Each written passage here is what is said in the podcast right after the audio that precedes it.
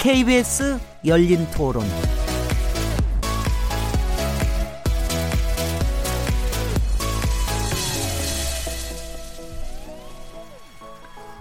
안녕하세요. 묻는다, 듣는다, 통한다.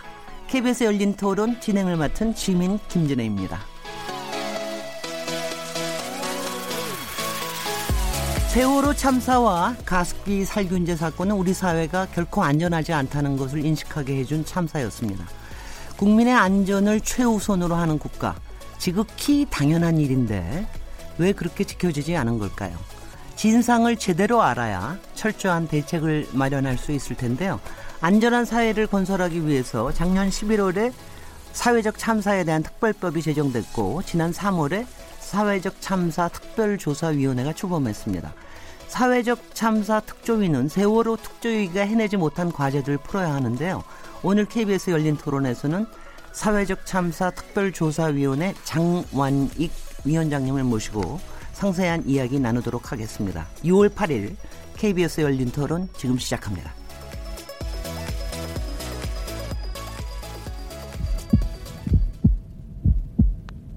살아 있습니다. 토론이 살아 있습니다. 살아있는 토론, KBS 열린 토론. 토론은 라디오가 진짜입니다. 진짜 토론, KBS 열린 토론.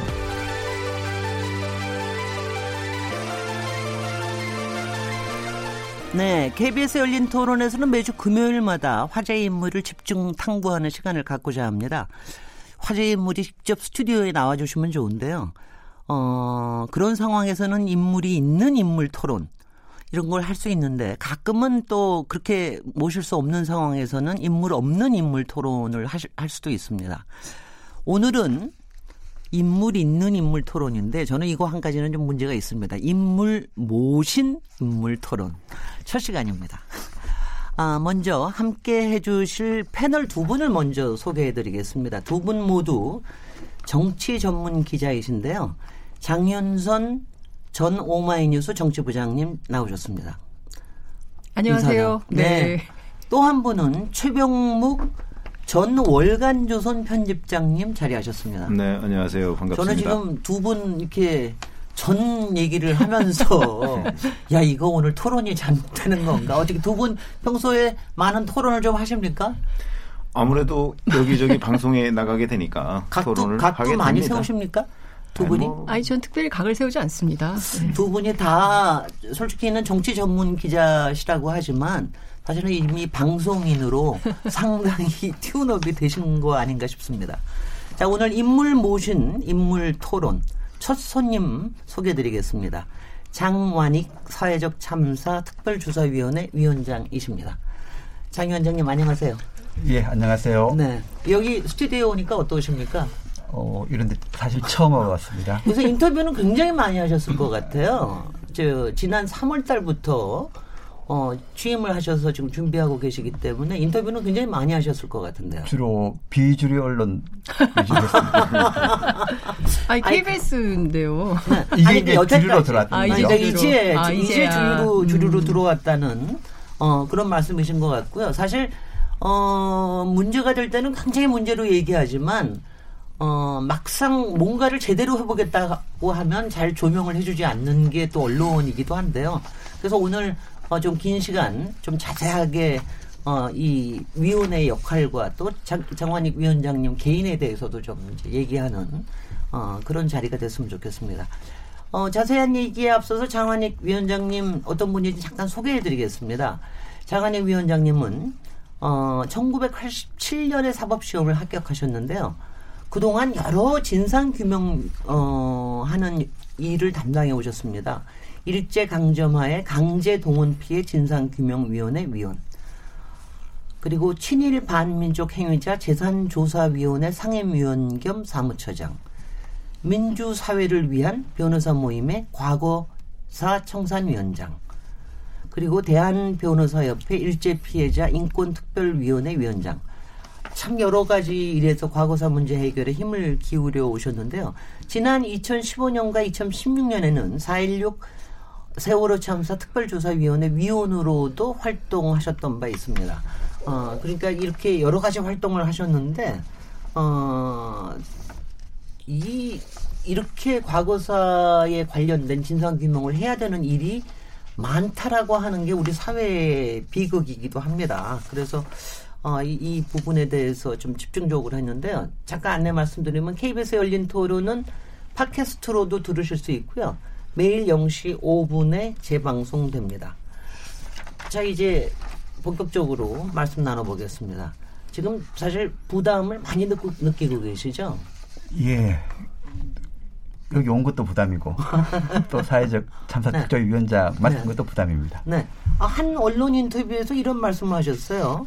끝까지 피하고 싶던 자리였다. 이런 말씀을 하셨는데 왜, 왜 그렇게 그런 말씀을 하셨는지요? 일단 제 능력이 부족하니까 그런 거고 그 다음에 아까 말씀하셨습니다마는 어, 4.16 세월호 참사 특조위에서 비상임위원으로 참여했었는데 네. 당시 위원회 활동 방해가 많았습니다. 네네. 뭐 가족분들도 힘드셨겠지만은 위원들 또 조사관들이 다 힘들었습니다. 네. 또그 여파로 제대로 조사를 못했기 때문에 음. 죄송스러운 마음이 많았고 그래서 사회적 참사 특조위는 새 출발을 한다는 의미에서 네.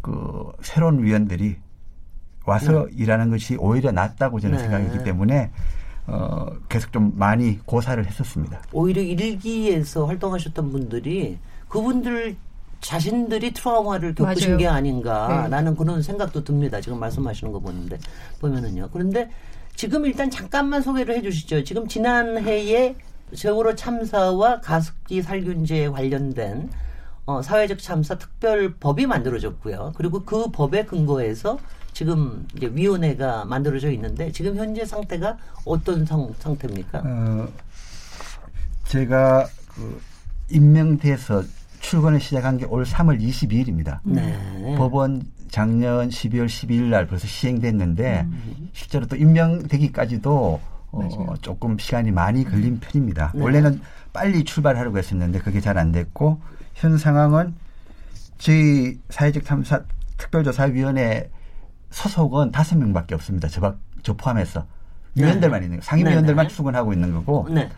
나머지는 지금 그 준비 작업 과정에 있습니다. 네네. 물론 이제 좀 그 공무원들이 파견 나왔고 또 민간 전문위원들이 어 이 설립 준비 작업을 도와는 주고 있습니다만은 아직은 그 인력 자체가 없는 거죠. 네. 네. 자, 여기까지 제가 일단 좀, 저기, 바탕을 좀 말씀을 드리도록 하시, 했고요. 이제 이제 두 분 패널에게 뭐, 마이크를 넘기겠습니다. 어떻게 최병록 기자님 먼저 시작하시죠. 네, 제가 우선 궁금한 거는 사회적 참사위원회가 아직 발족을 안 해서 그런지 사실 뉴스로서 크게 조명받지는 못하고 있는 것 같아요. 네. 어, 그래서 지금 말씀드리는 것 중에 하나가 이 사회적 참사라는 개념이 사실 저희한테 좀 생소하거든요. 음, 무슨 사회적 참사 따로 있고 뭐 다른 참사 따로 있느냐 싶은 그런 생각도 들고 그래요. 그런 점에서 본다면 우선 법안명에 그 이름이 들어가 있으니까 이 사회적 참사라는 걸 어떻게 정의를 하고 계신지 그거부터 좀 말씀을 해 주실까요? 이 법에 따르면은 네. 그, 그 가습기 살균제 사건 네. 하고 4.16 세월호 참사 크게 두 참사죠. 뭐4.16 세월호는 참사라고 하고 네, 네. 가습기 살균제는 사건이라고 했습니다만은 네. 제가 와서 보니까 네. 어, 가습기 살균제도 사건이 아니라 실제로는 참사라고 보는 게 맞다고 보여집니다. 네. 그래서 어, 어떻게 보면 좀 자연 재난 재해라기보다는 사회적인 재난 네. 재해라고 보고 네. 그 재난 재해가 사실은 그 정도 선에서 머물렀어야 되는데 네. 잘 처리했으면 머무를 수 있었는데 참사로까지 네. 그 발전한 게 아닌가. 그거는 어, 좀 정부 대응이 미흡했다라든지 네. 여러 원인이 많겠죠. 네. 그렇다면 이게 이제 활동 기간이 현재 1년으로 돼 있고 연장이 가능하도록 돼 있지 않습니까? 네, 맞습니다. 그러면 만약에 그 이 두 사건을 조사하다가 어 이제 다른 유사한 어 이것도 상당한 정도의 사회적 참사이다라고 생각이 들면 그쪽까지 연장할 수 있도록 돼 있습니까? 아니면 그냥 요 두 사건에 한정해서 조사를 하게 됩니까? 두 참사에 한정해 가지고 진상 규명 작업을 하도록 되어 있습니다.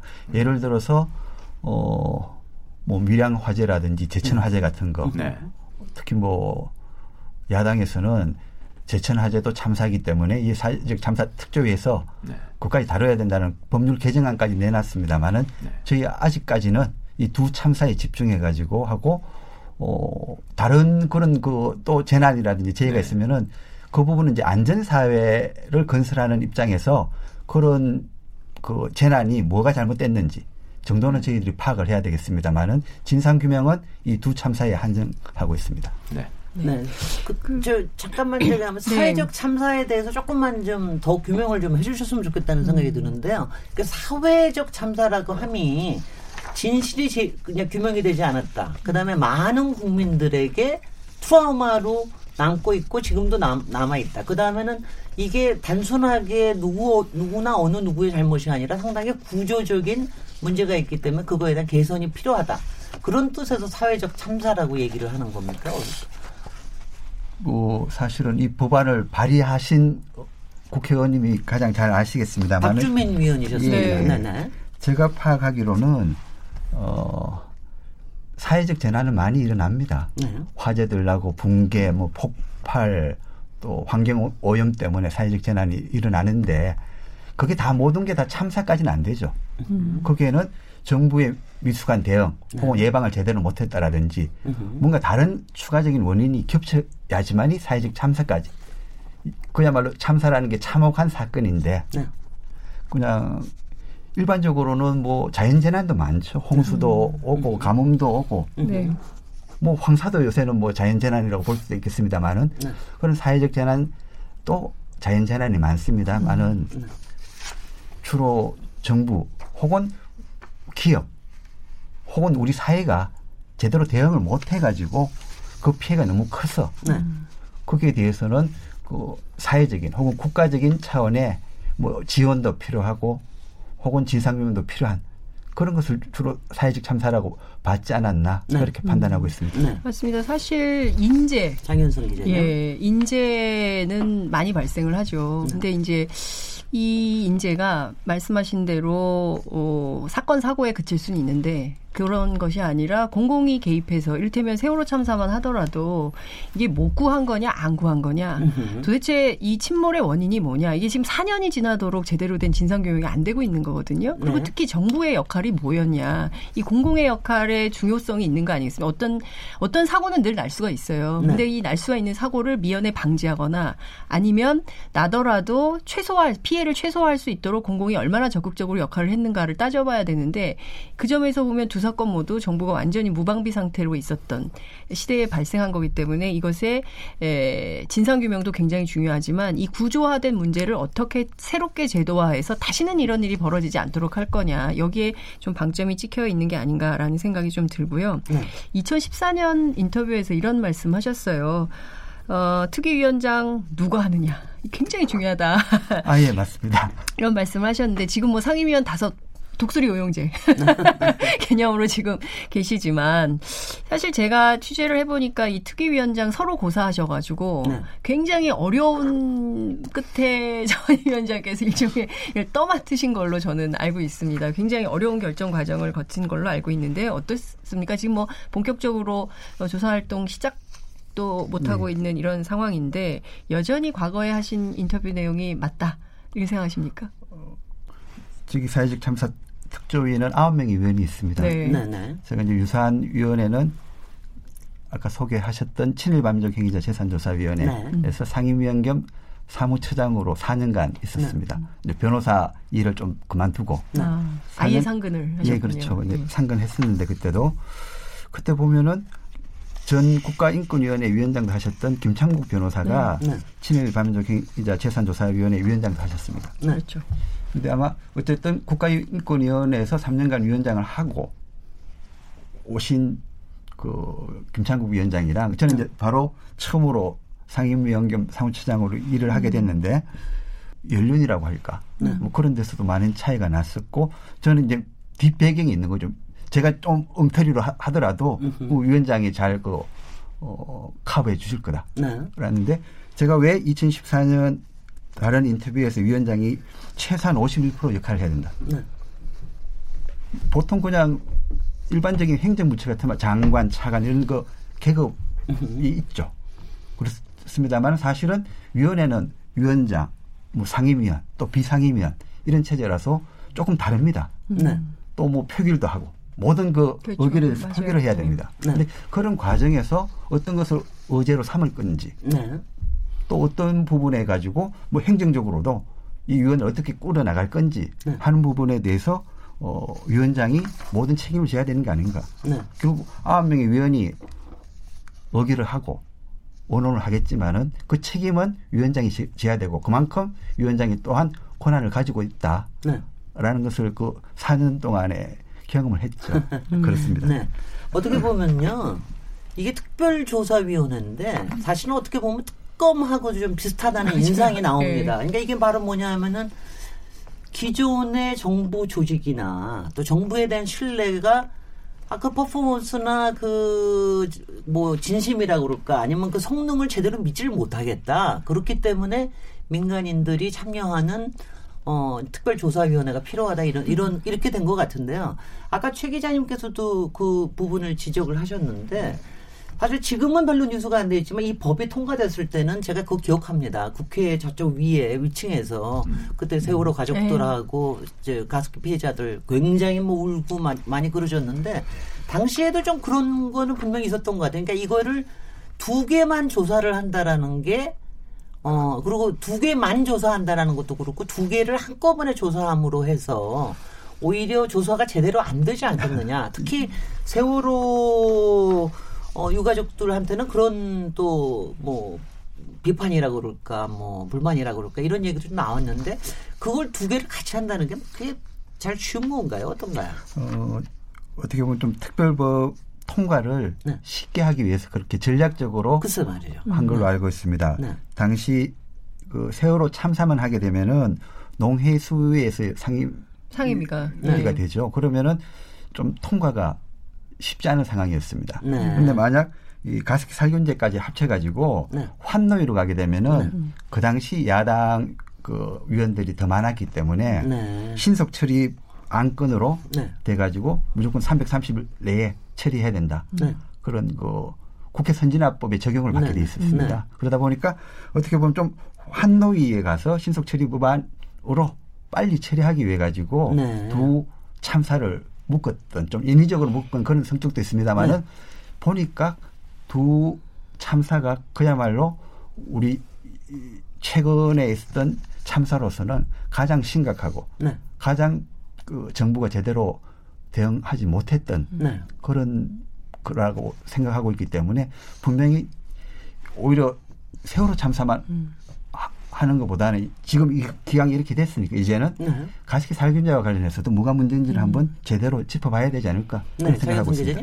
너무 답답한 거예요. 사실 이런 어쨌든 국민적 재난 상황에 대해서 여야가 따로 있을 수 있, 있냐라는 네. 겁니다. 그러니까 이런 심각한 사건이 벌어지면 여야 없이 적극적으로 나서서 도대체 그 사고가 왜 발생한 거고 왜 이렇게 많은 사람들이 피해자가 생, 생긴 거야? 이거 한번 들여다봅시다. 국회 차원에서 알아봅시다. 이렇게 해서 국정조사도 되고 이런 건데 늘 이런 것들을 정치적인 논쟁거리로 가져갑니다. 그래서 네. 정쟁거리로 만들어요. 그래서 여야가 싸우고 싸워서 늘 협의화된 방식으로 아주 그냥 안 하면 안 되는 수준에 몰렸을 때 통과되는 법안들이 이런 법안들이에요. 그러니까 저는 국회가 민의의 전당이고 국민들의 아픈 점을 치유해주는 역할도 해야 되는데 이번에 차- 사회적 참사 법안도 사실은 이- 이제 후에 얘기하겠지만 사실 일기 특조위에서 할 수 있는 게 거의 없었어요. 네. 그렇기 때문에 일기 특조위에서 못한 것을 이기 특조위에서 제대로 하라는 것이 가족들의 요구였기도 했고 거기다가 가습기 살균제 문제를 또 따로 하게 되면 또 뭐 여러 가지 비용 문제가 있고 하니까 그냥 묶어서 해버린 그런 네. 케이스인 겁니다. 그, 그 점은 어떻게 보세요, 최 기자님? 네. 아니 근데 이제 그건 따지기 시작하면 네. 사실 뭐 국회가 우리가 흔히 하기 좋은 말로 뭐 민의를 반영한다 이렇게 얘기를 하고 있지만 기본적으로 다 정파 간의 경쟁의장이란 말이죠. 그러다 보니까 정파 간의 이해관계가 서로 달라요. 네. 어, 그래서 아마 이것뿐만 아니고 앞으로 다른 여러 가지 법안이나 의 현안에 관해서도 국회에서는 늘뭐그 협상보다는 싸우는 일이 훨씬 더 많았던 것 아닌가 아니, 이런 생각이 듭니다. 어떻게 이런 일에 정파간 이익이 있을 수 아니 근데 이거는 이제 세월호 같은 경우는 일기 특조위라는 것이 있었고 네. 지금 그러나 이제 가습기 살균제 문제는 세월호 특, 저 일기 특조위 같은 게 별도로 없었잖아요. 네. 아마 그렇기 때문에 이해관계가 조금씩 달라 다르지 않았나 이런 생각이 들고 제가 궁금한 거는 그거보다는 3월달에 임명이 되셨는데 자 지금 이제 6월달이란 말이죠. 이렇게 오랜 기간 지금 상임위원 정도만 그 임명돼서 아직 본격적으로 출범을 못 하고 있다. 이게 좀 궁금해요. 그런 이유가 특별히 있는가 하고 그 다음에 언제 본격적으로 출범해서 조사에 들어갈 수 있는가 사실 그 점이 저는 궁금합니다. 보통 그 법이 제정되면은 이런 위원회를 만들어야 될 그런 그 특별법에는 보통 어 한 6개월 정도 네. 그 준비할 기간을 두게 돼 있습니다. 근데 네. 이거는 바로 시작을 해버렸습니다. 이 네. 법은. 그래서 제가 상임위원으로 임명돼 가지고 3월 20일부터 근무를 시작했습니다마는 네. 그때까지 직제도 안 돼 있고 시행령도 없고 예비비도 없는 상태입니다. 네. 제가 음. 출근한 그날부터 시작해가지고 직제도 짜야 되고 시행령도 아, 만들고 그것도 특조위 그 위원장이 다 짜야 되는 겁니까? 그 저 공무원 지원 조직이 별도로 있지 않나요? 단장은 당연히 있겠죠. 예, 네. 출범 뭐 네. 기획 단장이라든지 어. 있습니다만은 네, 네. 그래도 결론을 내리는 것은 최종 출범 결정. 기획 단장을 하는 게 아니라 네. 네. 어 위원들이 해야 되는 거. 아. 위원 아홉 명이 이제 위원회를 구성해서 다시 봐야 되는 거죠. 네. 아홉 명 위원 생각이 또 다 같을 수는 없는 거고 그렇죠. 조절을 해야 되고. 네. 그래서 시행령 안, 예비비 안 만들고 네. 만들어 가지고 또 그냥 뭐 바로 만들 수 있는 건 아니고 네. 행안부 가가지고 또 네. 협의를 하고 네, 네. 행안부 그치고 나서 또 기획재정부 가서 예산 관련돼서 또 봐야 되는 것이고 또 네. 다른 부처 관련된 부처가 있으면 협의를 해야 되고 네. 그런 과정에 있습니다. 네. 6월 알겠습니다. 중으로는 어쨌든 뭐 직제 시행령 또 가능하면 예비비까지 통과되면은 네. 이제 준비 작업을 시작을 할 수 있는 거죠. 그러고 보니까 지금 위원장님 한 분만 딱 앞세워 놓고 민간위원 몇 명만 해놓고 나서 지금 일 다 해라. 뭐 이러는 식이 좀 돼 있는 것 같아서 더 응원을 좀 더 해드려야 되겠습니다. 일단 저기 크게 임무가 두 개니까는요. 세월호 저 하고 그 다음에 가습기니까는요. 저희가 좀 편의상 약간 좀 나눠서 일단은 이제 세월호 사실은 이 사회적 참사위원회를요 세월호 특조위라고 그렇게 부르시는 분들도 많습니다. 오히려 이제 세월호가 워낙 세월호 참사에 대한 트라우마 깊기 때문에 그래서 일단 세월호 얘기를 먼저 좀 집중적으로 하겠습니다. 그, 사, 뭐, 세월호 특조 일기, 일기에 대해서 사실은 엄청나게 많은 문제, 그때도 시작하기도 어려웠고, 그 다음에, 어, 뭐, 조직 줄인다고 그러고 예산 안 준다고 그래가지고 막 여러 가지 어려움들이 있었었는데, 그때 어려움에 비한 거 하고, 그 다음에 지금, 지금하고는 이제 요번에 분명히 이기에서 다뤄야 될 명확한 미션을 어떻게 상정을 하고 계십니까? 어, 세월호 특조위 시기에는 뭐 그때도 시행령부터 네. 예산부터 예비비부터 힘든 과정을 거쳤습니다. 어, 그 당시 정부는 2015년 1월 1일 위원들 임기가 시작되니까 그때부터 시작한 거다 네. 했는데 예비비 통과된 게 국무회의 통과된 게 2015년 8월 4일이었습니다. 네, 여덟 달을 그냥 허비를 예, 했군요. 한 네. 일곱 달 조금 네. 넘게를 그냥 협의했죠. 네. 그리고 그게 그 기간에 또 포함이 돼 버렸습니다. 네, 네. 활동 기간에. 음흠. 그러니까 실제로는 한 11개월 정도, 네. 1년 6개월이 아니라. 네. 그리고 그때는 처음에는 120명 그 정원인데 네. 90명으로 시작하라고 했습니다. 네. 시행령이 당시 5월 달에 통과됐었는데 네. 시행령 그 공포된 때로부터 6개월 뒤에 30명을 더 뽑을 수 있다. 네. 네. 왜 그러는지 모르죠. 네. 그랬는데 그러면 11월 달 돼가지고 30명을 더 충원을 할 수가 있는데 그 30명은 그 다음에 6월까지입니다. 네. 정부 말대로 하면은. 한 6개월, 7개월도 조사 못한 거죠. 네. 처음에 있던 조직도 90명으로 시작했으니까. 네. 또 상임위원 포함해서 90명. 음흠. 네. 뭐 여기 또 행정 지원하는 인력 빼고 나면 실제로 조사할 수 있는 분들도 잘 없었던 거고. 네. 그리고 조금 어, 뭐 시행령 싸움, 예산 싸움, 그리고 나서 또 활동 기간 싸움. 이 외부와의 이런 그 조사 활동을 이제 보장받기 위해서 네. 스- 싸우는데 많은 힘을 사실은 쏟을 수밖에 없었습니다. 네. 그에 비해서 지금 어, 저희 사회적 참사 특조위는 좀 더디게 가고는 있습니다만 어쨌든 어, 그런 뭐 방해라든지 그건 없습니다. 네. 방해는 없고 어떻게 하면 잘할까 하다 보니까 네. 시간이 조금 더 걸릴 수도 있는 것이고 네. 또 문제는 그때도 120명이었는데 지금도 사실은 125명.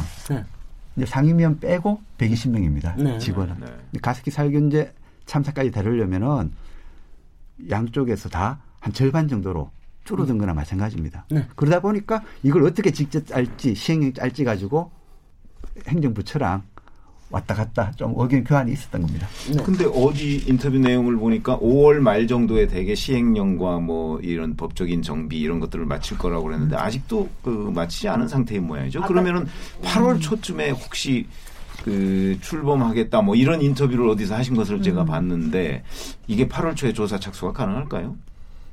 지금 시행령이 6월 달에 국무회의를 통과하게 되면은 음. 그때부터 어, 공무원들이 파견 올 수가 있고 네.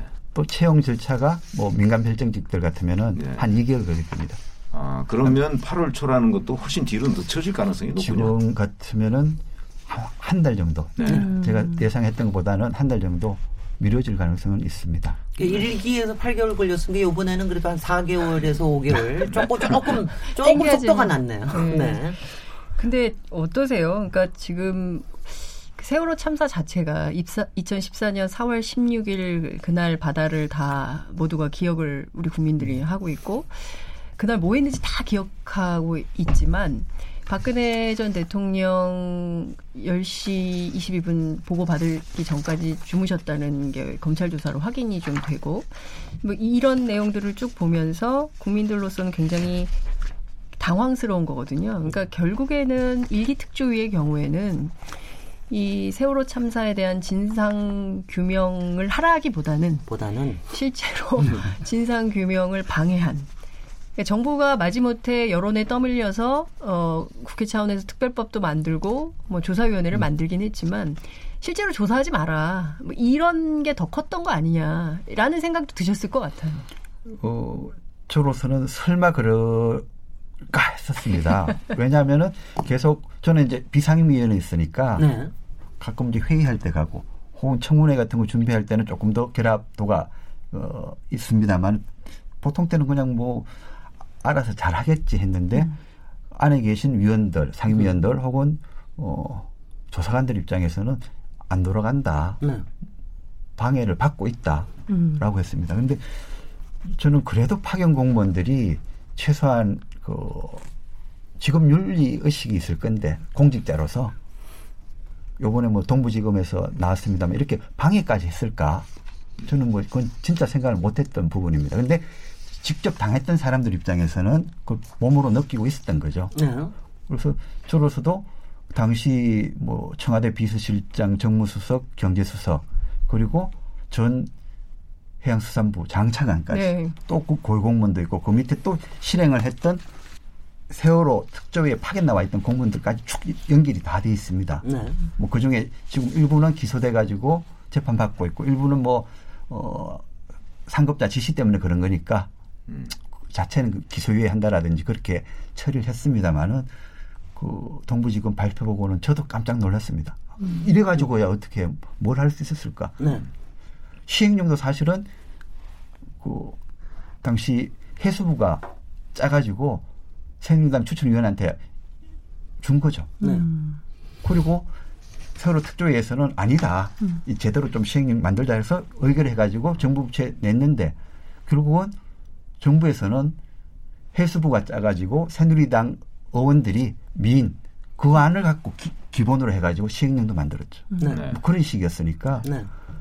이게 조사라는 게 그 힘들었던 초반에 상- 상황이 수사권 기소권이 있는 어, 특조위여야 해달라고. 한다라고 네. 가족들이 굉장히, 굉장히. 강력하게 요구를 했어요. 근데 그때 이제 민주당도 네. 어 그냥 여야 합의로 네. 수사권 기소권 없이 그냥 간 거였거든요. 근데 네. 그럼에도 불구하고 일단 워낙 이 심각하기 때문에 이, 네. 이 참사의 내용이 너무나 심각하기 때문에 수사권 기소권 없지만 그래도 출발을 해보자라고 해서 이제 특조위 활동을 시작한 건데 사실상 박근혜 정부에서 조직적인 방해가 있었다는 게 다 확인이 된 상황 아닙니까? 네. 네. 그러니까 그런 측면에서 보자면 사실 일기 특조위는 사실상 어 없었던 거다 이렇게 봐도 과언이 아닌가 싶어요. 할 수가 없었지 않습니까 일을. 결국 네, 종합 네. 보고서 못 냈죠. 네. 종합 보고서가 아주 중요한데. 아니 저는 저도 그건 너무 놀란 게요. 네. 어떤 거든 간에 특별위원회가 있으면 적어도 종합 보고서는 나오거든요. 백서는. 내야죠, 백서. 백서는 나옵니다. 네. 근데 그거조차 없이 끝났다는 건 아니 그때 끝날 때가 갑자기 그냥 뭐 이렇게 뭐 해산되는 식으로 갑자기 하고 그래서 몇 분들은 남아서 나머지 또. 백서라도 저걸 그렇죠. 하겠다 했는데 또 한두 달 있다가 뭐 여러 가지 예. 일이 있어서 그랬던 기억이 나는데 어떻게 됐던 2016년 상황입니까? 6월까지가 네. 그 조사할 수 있는 활동 기간이라고 이제 정부가 주장했고 네. 저희는 아니다. 네. 시작 공식적으로 시작한 예. 거가 8월 뭐이기 예. 때문에 8월 4일날 국무회의 의결을 네. 그 우- 우리 위원회가 구성된 날로 본다라면은 네. 2017년 2월까지 음흠. 그리고 종합보고서는 5월에 네. 나올 수 있다. 네. 라고 보고 거기에 맞춰 계획을 맞춰 가지고 네. 활동을 하고 있었는데 조사 계획도 짜고 있었는데 그게 아니라 갑자기 확한 일곱 달을 네. 7개월을 잘라 먹으니까 아무것도 할 수가 없는 거죠. 그러니까 이거를 어떻게든 어, 좀 연장시키는 방안, 네. 홈도 정부랑 이렇게 협의하는 그 과정에 모든 그 힘을 다 쏟아부었고 결국은 안 되고 설마 이렇게 강제 해산시키랴 네. 그런 생각도 많았었고 네. 근데 설마가 진짜가 돼버린 거죠. 어찌됐든 간에 그래도 그런 식으로 끝났으면 왜 이 일기 특조위가 이렇게 그 조사를 미흡하게 했고 그다음에 나중에 강제로 끝날 수밖에 없었던가 하는 거라도 어떤 경과 보고서 같은 거라도 좀 만들었어야 되는 것 아니냐 이런 의문은 드네요. 어떻게 생각하십니까? 중간 검토 보고서라고 해가지고 좀 네. 남겨뒀습니다. 그런데 어 그것도 있고 또 각 그 조사 신청받은 사건들이 많았습니다. 네. 네. 그리고 조사관들이 어, 열심히 또 조사한 게 있죠. 그렇지만 그게 어, 완성 단계까지는 안, 안 갔고 중간 단계에서 그 자기들이 한 부분에 대해 가지고 또 그 보고서를 다 썼습니다. 네. 썼는데 이거는 공개를 할 수가 없는 거죠. 네. 앞으로 어떤 이렇게 이제 사회적 참사 특조위들이 이렇게 구성이 되면은 조사를 계속 해야 될 부분이니까 네.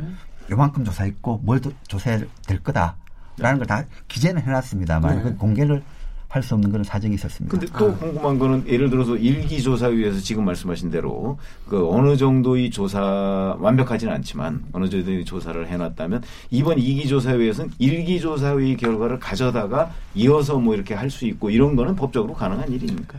어, 그 이후에 또 세월호 선체조사위원회가 생겼지 않습니까? 그거는 지금 활동 중이죠. 예, 활동 중인데 그 활동도 어, 8월 6일까지입니다. 네. 세월호 선체조사위원회는 10개월 동안 활동하도록 되어 있습니다. 네. 4개월 플러스 아니 6개월 플러스 4개월 해가지고 네. 그리고 나서 지금 종합 보고서 쓰는 3개월. 음흠. 그러니까 5월 6일로 조사 기간은 끝났고 지금은 보고서 쓰는 기간입니다. 음. 3개월 동안. 그 끝나고 나면 그 기록을 저희가 다 이관 받도록 되어 있습니다. 네. 서로 선체 조사위원회 기록. 네. 또 지금 국가 기록원에 가 있는 그 세월호 특조위 기록 또 네, 다 종합보고서. 이관 받습니다. 아. 그렇지만 저희가 직접 그 신청 받은 건 아니지만은 그런 건 감안해야 되겠죠. 네. 신청 들어와서 조사하다가 중단된 거 있으면은 저희는 그대로는 못 하겠습니다만은 조금 저희는 신청 조사보다는 직권 조사 위주로 해가지고 네. 이렇게 신청 들어왔던 게 큰 카테고리로 어떤 범위 안에 들어간다. 뭐 중복되는 것도 있고 그런 게 많으니까 네.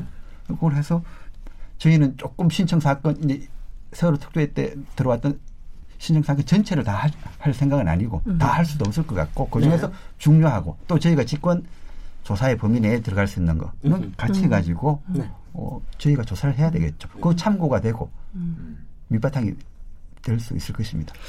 그 막 이렇게 얘기하니까 마치 일기 특조위가 아무것도 안 한 것처럼 보여질 수 있어서 네. 어 그렇지 않고요. 세 번에 걸친 청문회를 했어요. 네. 근데 국회에서 특별법으로 통과된 특조위임에도 어 청문회는 YMCA에서 뭐 여러 군데 다 달랐습니다. 야. 사실은 저희가 요청한 것은 우리도 국회 한번 시설 국회에서 이용해 보자. 해야 되는데 네. 했는데 저희가 돈을 내 가지고 다 했고 마지막 그 청문회는 세 번째 청문회는 제 계획으로는 2016년 9월에 했습니다. 네. 그러니까 정부에서는 6월까지가 조사 기간이다. 조사할 수 있는데 지금 9월 달에 뭐 하냐 해서 뭐 정인 요청해도 오지도 안 하고 네. 그랬었죠. 맞아요. 사실은 그 비용도 그 위원장 포함해서 상임위원들이 내신 걸로 알고 있습니다. 네. 관련된 비용. 그래도 그때 하셔서 세월호 책임자 신문 하셨고요. 사고 당시 상황 보고난 종합 보고서도 내시고 이렇게 했는데 저는 지금도 그때 취재했던 현장 생생한데요. 그 특조위에서 그 추궁하는 소리가 안 들렸어요. 바깥에 어버이 연합이 네. 너무나 큰 스피커를 동원해서 음. 엄청나게 크게 집회를 하는 바람에 YWC에서 했던 첫 번째가 예. 예, 그랬었습니다. 너무 너무 커가지고 소리가 안 들려가지고 기자들이 말소리가 안 들려가지고 취재가 안 된다. 그랬을 때 명동 성당에서 문제 제기를 해가지고 네. 데시벨을 낮췄던 그런 네. 기억이 있습니다. 근데 네. 이번에 보면 사실 그 굉장히 아이를 잃은 부모들이 많지 않았습니까? 특히 수학여행 가다가 어느 날 갑자기 아이들이 돌아오지 않아서 그래서 금요일에는 돌아오렴 뭐 이런 책도 나오고 그러지 않았습니까? 근데 그 저는 참 이게 우리 사회가 어떻게 하다가 여기까지 왔나라고 심각하게 생각했던 게 광화문에서 그때 유민이 아빠 김영호 씨 등이 그리고 또 굉장히 많은 그 사회적 인사들이 문재인 대통령도 그때 아마 같이 그 단식 농성을 함께 하시고 했었는데 근데 그때 일베 일간 베스트 그 보, 보수적인 극우 단체죠. 그리고 네. 자유청년 연합, 새마음 포럼, 어버이 연합, 엄마 부대 뭐 이런 데가 이제 이른바 폭식 투쟁 같은 걸 하지 않았습니까? 크, 진짜 네. 그때 그런데요. 이 극우 단체들을 지원한 데가 전경련이고 전경련에 돈을 낸 데가 삼성이었다라는 사실이 최근에 최근에, 보도로 확인이 네. 됐습니다. 네. 이런 사실이 확인됐을 때 위원장님 어떤 생각이 좀 드셨습니까? 그렇게 된 이유가 사실은 요새도 그렇습니다만 거짓 뉴스가 많았던 거죠. 가짜 참- 뉴스. 참 가짜 뉴스. 네. 예. 네. 가짜 뉴스가 많다 보니까 어, 많이 오해를 하셨던 것 같습니다. 당시에도 그러다 보니까 어, 이거 뭐 잘못됐다. 오히려 왜 이렇게 보상을 많이 해 주느냐부터 시작해서 네. 여러 가지 다여, 다르게 그 표현됐고 그게 뭐 폭식 투쟁까지도 나왔습니다만은 저는 거기에는 어, 이 세월호 문제를 혹은 피해자 문제를 정치적 혹은 정략적으로 이용한 그런 잘못도 있습니다만은 언론에도 좀 잘못이 많다고 저는 봤습니다. 당시 네. 결국은 그 제대로 정보가 제공되지 않았죠. 혹은 잘못된 정보가 제공됐죠. 그러다 보니까 거기에 따라 가지고 오해와 불신이 근본적으로 생겼다고 봅니다. 네. 그것이 또 유족들을 공격하는 원인이 된 거죠. 네. 그걸 근데 답답하죠. 그거 우리는 아닌데 사실이 아닌데. 네. 근데 그거를 오해를 풀 방법조차 당시에는 없었습니다. 그래서 네. 더 답답하고 억울하고 그랬던 게 유가족이었고 옆에서 보는 저도 마찬가지였고 음. 그렇습니다. 그런 소- 통로 자체가 막혀 있었고 네. 또 잘못된 통로는 너무 열려 있었고 네. 그래서 아마 세월호 특조에서는 네. 언론 보도와 관련해서도 잘못된 부분 혹은 명예훼손된 부분까지도 음흠. 진상 규명의 범위에 넣고 조사를 하- 했었습니다. 네. 지금 그래도 이번 이제 2기에서는 일단 6월 달에 국무회의 통과되신다고 그래서- 그러셨으니까 그때부터 다시 1년을 하고 그때부터 다시 모자라면 또 더 연장을 할 수 있고 하는 하게 되는 거죠. 지금 예, 활동 기간에 대해 가지고 너무 네. 그때 논란이 많았기 맞- 때문에 네, 지금 그 이번에는 부분에 대해서는 전혀 염려할 필요는 없는 조사 거죠. 개시 첫 번째 조사 개시 결정할 때로부터 1년 네. 그리고 어 위협할 경우에는 1년 범위 내에서 더 추가로 조사를 할수 있게 됐습니다. 네. 그리고 그리고 이제 아무래도 조사에서 가장 큰 거가 진상 규명 아닙니까? 왜 이렇게 빠른 시간 안에 뭐 여러 가지입니다만은 또 이제 이게 어떻게 이렇게 빠른 시간 안에 침몰, 침몰 더구나 우리가 눈앞에 다 보는 사이에서 침몰할 수 있었는가? 또 구, 어, 어떻게 해서 그렇게, 저기, 그 구조 작업이 그렇게 늦어질 수 있었는가. 뭐 여러 가지가 있을 텐데, 그리고 그, 이, 이거에 관련된 지금 언론에 대한 관련 것뿐만이 아니라 사실은 뭐 웅모설도 꽤 여러 가지가 많았, 많았습니다. 근데 네, 이제 지금 많습니다. 선체가 일단 인양이 됐고 또 이제 바로 섰고 이거를 제대로 조사하고 나면은 많은 부분들이 또 이제 밝혀질 수 있을 것 같은데요. 지금 그 부분에 대한 기술적 조사와 그리고 지금 어, 우리 사회적 참사위원회 이 역할하고 관계를 지금 어떻게 보고 계십니까? 그 세월호 선체 조사위원회가 작년 3월에 급하게 만들어졌습니다. 네. 당장 세월호 선체가 인양이 됐으니까 뭐 조사할 수 있는 기구가 있어야 되는데 그걸 해수부에게 맡길 수는 없다. 그러다 보니까 급하게 만들고 네. 또 조사 기간도 최장 한 10개월 정도만 해라. 네. 그래가지고 했는데 당장 미수습자 수습이 중요했으니까 네. 하고 그리고 또 누운 그래서 이제 저 좌현적으로 어, 눕혀놓은 때, 상태에서 네. 그대로 인양을 했고 네. 하다 보니까 도저히 안 되니까 올 5월 10일 날이 돼서야 네. 바로 세웠죠. 그렇습니다. 세월호 직립을 했는데 그러다 보니까 벌써 세월호 선체조사위원회는 그 조사 기간이 끝나버린 겁니다. 네. 보고서 작성 기간이 그러네요. 돼버린 거죠. 그래서 처음에 네. 사회적 참사 특별법을 만들 당시에는 세월호 선체 조사는 세월호 선체 조사위원회에서 하는 거니까 네. 사회적 참사 특별조사위원회는 이거 빼도 되겠다. 항목에서 조사 항목에서 음. 어, 그런 그 논의가 있었으면 빼도 뭐 아무 관계가 없겠다 했는데 한쪽에서는 절대 안 된다. 음.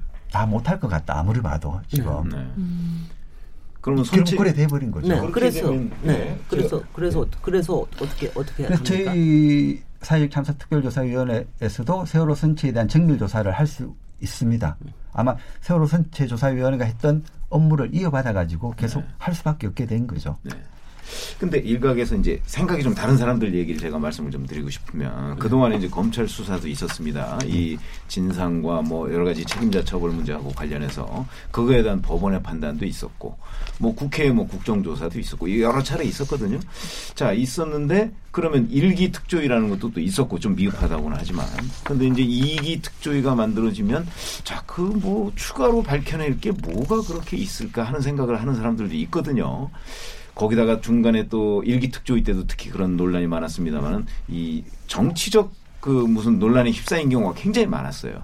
사실은 이기 특조위가 성공적으로 그 이 여러 가지 맡겨진 임무를 완수하기 위해서는 저는 정치적 논란도 배제하고 그다음에 여러 가지 정말 이 본질적인 부분에 집중할 수 있는 이런 어떤 위원장님을 비롯한 이 위원회 전체의 의사가 굉장히 중요하다고 보는데 거기에 대해서는 어떤 각오를 가지고 계십니까? 지금 저희 특조위 자체가 구성이 여야가 추천하신 네 분씩 네. 여덟 분 그리고 저는 이제 국회의장님이 추천하셨습니다만 그렇게 해서 사실 국회가 다 추천했고 대통령은 임명장을 주- 줬습니다. 네. 지명권이 없었던 거죠. 네. 보통은 뭐 어, 대통령도 지명권을 있고 국회도 있고 네. 또 어떤 경우는 뭐 여야를 나름대로 예. 대법원장도 하는데 네. 이건 이 위원회는 온전히 국회에서 네. 추천해 가지고 추천한 위원들로 구성된 그 위원회입니다. 그래서 저는 오히려 이게 잘 됐다라고 봅니다. 다양한 그 정파에서 정당에서 혹은 다른 생각을 갖고 있는 분들이 모여가지고 지금 위원회를 꾸려 나가는 거죠. 어쩔 수 없는 그게 한계이자 오히려 저는 장점이 될 수 있다고 봅니다. 그래서 뭐 오히려 더 이런 위원회이기 때문에 그런 그 정치적 논란에서 좀 벗어나서 제대로 할 수 있었으면 합니다. 이제는 뭐 어, 대통령의 일곱 시간이라고 합니다만 대통령 일곱 시간이 아니라 실제로는 청와대에서 그때 뭘 어떻게 제대로 대처했느냐 대처 못했느냐가 쟁점이었는데 그게 대통령의 일갑 일곱 시간으로 치안되면서 이 정치적 논란이 좀 증폭된 부분도 있다고 봅니다. 네. 근데 그게 많이 해소됐죠. 네. 해소됐기 때문에 지금은 어 진짜 진상 규명 말씀하셨던 대로 왜 침울원인이 뭐냐? 아직도 제대로 못 밝히고 있으니까 구조를 좀 제대로 했으면 좋았을 건데 네. 왜 제대로 못했을까? 세월호 특조위 때도 그래서 어 주로 해경 지휘부에 대해 가지고 구조 못한 책임을 묻기 위해 가지고 특검을 요청을 했었습니다. 네. 19대 국회에서도 했고, 그럼 임기 만료로 끝났고, 20대 국회 들어서자마자 또 했습니다만, 그게 지금 법사위에서 논의도 안 되고 있습니다. 음. 그래서 다시 또 사회적 참사 특조위에서도 구조 문제가 또 나오게 되는 거죠. 네. 그좀 논의를 신속하게 해가지고 어, 왜 그 특검으로 가자고 했는가 하면은 그 광주지검에서 조사해서 1, 2, 3 정장만 처벌하는 것으로 됐기 때문에 그렇죠. 한번 검찰 단계에서 조사하게 됐기 때문에 검찰에 다시 맡길 수는 없고. 그건 특검으로 가는 게 맞다라고 봤던 겁니다. 네. 벌써 다 끝났을 수도 있겠죠. 네. 해경과 관련된. 그럼 구조가 왜 제대로 안 됐는지, 못한 건지, 안 한 건지, 이런 부분 밝혀졌을 건데, 저는 거꾸로 구조가 제대로 안 됐기 때문에 세월호 침몰 원인에 대해서도 고의 침몰수부터 해가지고 그렇죠. 수많은 음모론이 나왔다고 봅니다. 네. 우리가 다 보고 있는 과정에서 당연히 구조가 되리라고 본 학생들을 포함한 304명이 희생되다 보니까 이거 어떻게 된 거냐? 글쎄요. 전혀 정치적일 필요가 없는 부분이었는데, 그래서 최고 VIP하고 이게 이제 관련이 되다 보니까 사실 뭐 그런 부분에서 여러 가지가 아주 오히려, 오히려 불필요한 신경까지도 쓰게 만드는 과정들이 굉장히 많았던 것 같은데요. 그 중에 하나가 요번에 저기 이기, 뭐, 이, 이기라기보다도 사회적 참사위원회 시작하면서 위원 한 분이 어, 임명 때문에 상당히 좀 문제가 되지 않았습니까? 그건 어떻게 해결이 됐습니까? 황전원 상임위원님. 네, 네, 네, 네. 아마 그런 것 때문에 네. 그 저희가 임명이 좀 늦어진 것 같습니다. 이것저것 고려가 좀 해야 돼서 조금 설명을 해주시죠. 예, 예. 네. 원래는 법상으로는 그냥 한 달 내에 네.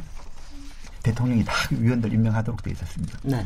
근데 그게 안 됐죠. 네. 그리고 나서 또 30일 내에 혹시 야당의 일부가 위원들을 네. 추천 안 했을 경우에는 그래도 여섯 명의 위원만으로도 위원회 구성하라고까지 했습니다. 네. 그런데도 안 된 거죠. 네. 2월도 안 되고 3월 말에 됐어야 네. 되고 그다음 또 사실 이렇게 황전원 상임위원회에 대해서 가족분들이 반대를 하셨고 사퇴하라고 요구도 하셨고 네. 그게 어 해결된 게 5월 초입니다. 네. 그래도 어쨌든 황 의원도 가족분들한테 사과했고 네. 앞으로 열심히 하겠다고 했고 네. 저도 오히려 보증까지 하겠다고 예. 했죠. 네. 그리고 지장도 찍으셨더라고요. 어, 그래서 저도 네. 그 가족분들 우려하시는 거 잘 알고 있기 때문에 절대 그런 일 없도록 유의하겠습니다. 아마 네. 문제 없을 겁니다. 네. 장현성 기자님. 네. 제가 저기 꼭 그- 이것만은 꼭 이번에 꼭 해내야 된다라고 하는 하는 거 있으십니까? 예, 저는 이제 두 가지가 핵심이라고 생각합니다. 하나는 침몰 원인을 밝히는 것하고.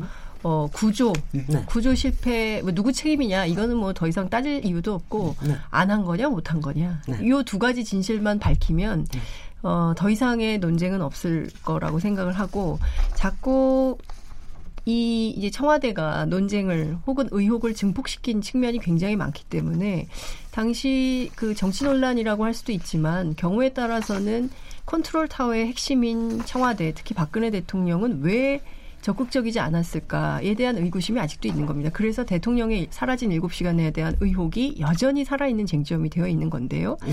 이전과 관련해서 시간이 많지 않기 때문에 상당히 철저하게 조사 계획을 세워서 조사도 해야 되고 그런데 사실 이 부분과 관련해서 박근혜 대통령 여전히 침묵하고 있거든요. 그래서 필요하다면 박근혜 전 대통령 조사도 좀 하실 생각이신지 뭐 그런 부분에 대해서는 좀 어떻게 생각하시는지 여쭤보고 싶습니다. 아마 서울중앙지검에서 어, 조사를 한 것은 보고 시각이 조작됐다 당시 그죠. 대통령에게 보고 네. 시각이 조작됐다. 그, 그 이후에 또 대통령 훈령인 국가유기 관리 지침이 불법적으로 바뀌었다. 네. 뭐 그 아마 두 가지에 집중해서 수사를 한 것으로 알고 있습니다. 그래서 네. 결론을 냈고 어, 여기 보면 당시 대통령 기록관 압수수색까지 했습니다. 음. 서울 고등법원장의 허- 허가를 받아가지고 그런 게 있었기 때문에 이나마도 밝혀졌겠죠.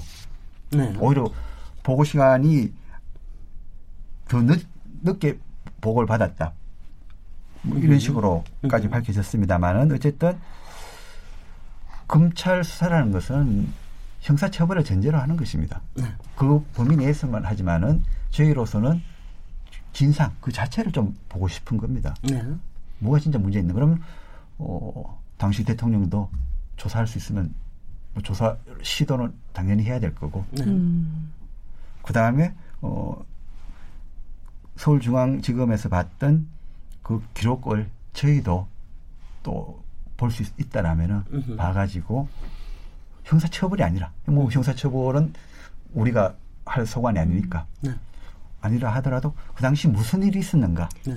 청와대에서 그 자체를 꼭 밝혀내야 되지 않을까 생각하고 있습니다. 얘기도 한번 들어봤으면 좋겠어요. 아니 저 저분적인 게 우리가 이제 9.11 테러 있었을 때 그 부시 대통령이 어떻게 움직였나 네. 하는 게 아주 그냥 분초 단위로 다 얘기가 나오니까 일단은 좀 시원하더라고. 아, 저렇게 움직이니까 우리가 그래도 좀 어설픈 데도 있구나. 아니면 믿을 수가 있구나. 이런 게, 그리고 좀 안전할 수도 있구나. 이런 게 있는데, 아직도 그게 모호하니까 조금 좀 답답한 감은 있습니다. 근데 네, 저는 이제 이런 거 하나는 좀 제가 좀 여쭤보고 싶어요. 사실 이제 어차피 이게 본질적인 문제는 이 사건, 이 참사가 왜 일어났느냐, 그리고 그 이후에 구조가 왜 제대로 안 됐느냐 하는데 그 구조가 제대로 안 됐느냐는 부분이 한 부분으로서 과연 이 사회적 참사에 대한 대통령이라는 그 직책의 책임이 어느 정도냐.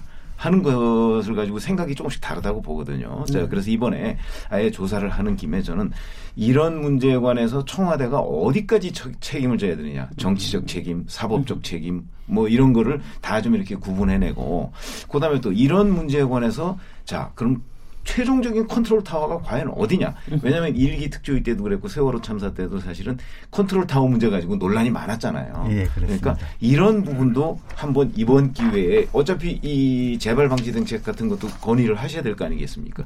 그럴 경우에 예, 예. 그 청와대의 책임 범위 그다음에 컨트롤 타워 여부 사실 개인적으로 제 개인적으로 본다면 컨트롤 타워는 사실은 정부 각 부처 담당자가 있지 않습니까? 그 담당자가 저는 거의 최종적인 책임을 져야 된다고 보고 청와대가 모든 일에 책임을 질 수는 없다고 보거든요. 그러니까 그런 것도 이번 기회에 아주 명확하게 저 매뉴얼 같은 걸 만드셔야 될 것이 아닌가 이런 생각을 해봅니다. 네, 예, 답변하시겠습니다. 책임의 소재가 어디 있는지 밝혀야 되고 네. 뭐 대통령이 중요합니다만 대통령만이 아니라 청와대에서 어, 소위 말해서 재난에 컨트롤 타워 역할을 만약 했어야 된다라면은 네. 그 개, 개인이 어떤 식으로 했는가 꼭 대통령한테 보고가 안 됐다 하더라도 우리 대한민국의 시스템은 작동이 됐어야 되, 지 않을까 네. 네. 저는 오히려 그렇게 생각하니까 네. 어, 청와대 전체가 그 당시 어떻게 움직였는지 보고 어디서 막혔는지 네. 그걸 보는 것 자체가 앞으로 우리 교원 삼기 위해서 하는 거니까 그리고 아까 말씀하신 대로 진짜 누가 책임져야 되는가 이 제대로 구조하지 못한 책임을 누가 져야 되는지에 대해서는 특검을 통해서 수사도 하고 또 음. 저희 특조위가 조사도 하고 음. 그게 종합 되면은 어떤 네. 결론을 낼 수 있을 것 같습니다. 네, 기대가 됩니다. 네. 우리 저기 세월호 가지고 더 얘기하고 싶으나 여기에서 일단은 어, 잠깐 쉬, 쉬도록 하고요. 지금 인물 있는 인물 토론 오늘 장환익 사회적 참사 특별조사위원회 위원장님과 말씀 나누고 있는데요. 어, 조금 쉬겠습니다. 지금 여러분께서는 KBS 열린 토론 시민 김진애와 함께 하고 계십니다.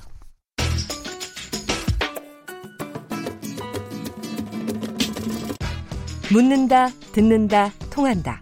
KBS 열린 토론. 듣고 계신 청취자 여러분, 감사드립니다. 들으면서 답답한 부분은 없으신지요? 궁금한 점 있으시다면 함께 토론에 참여하시죠.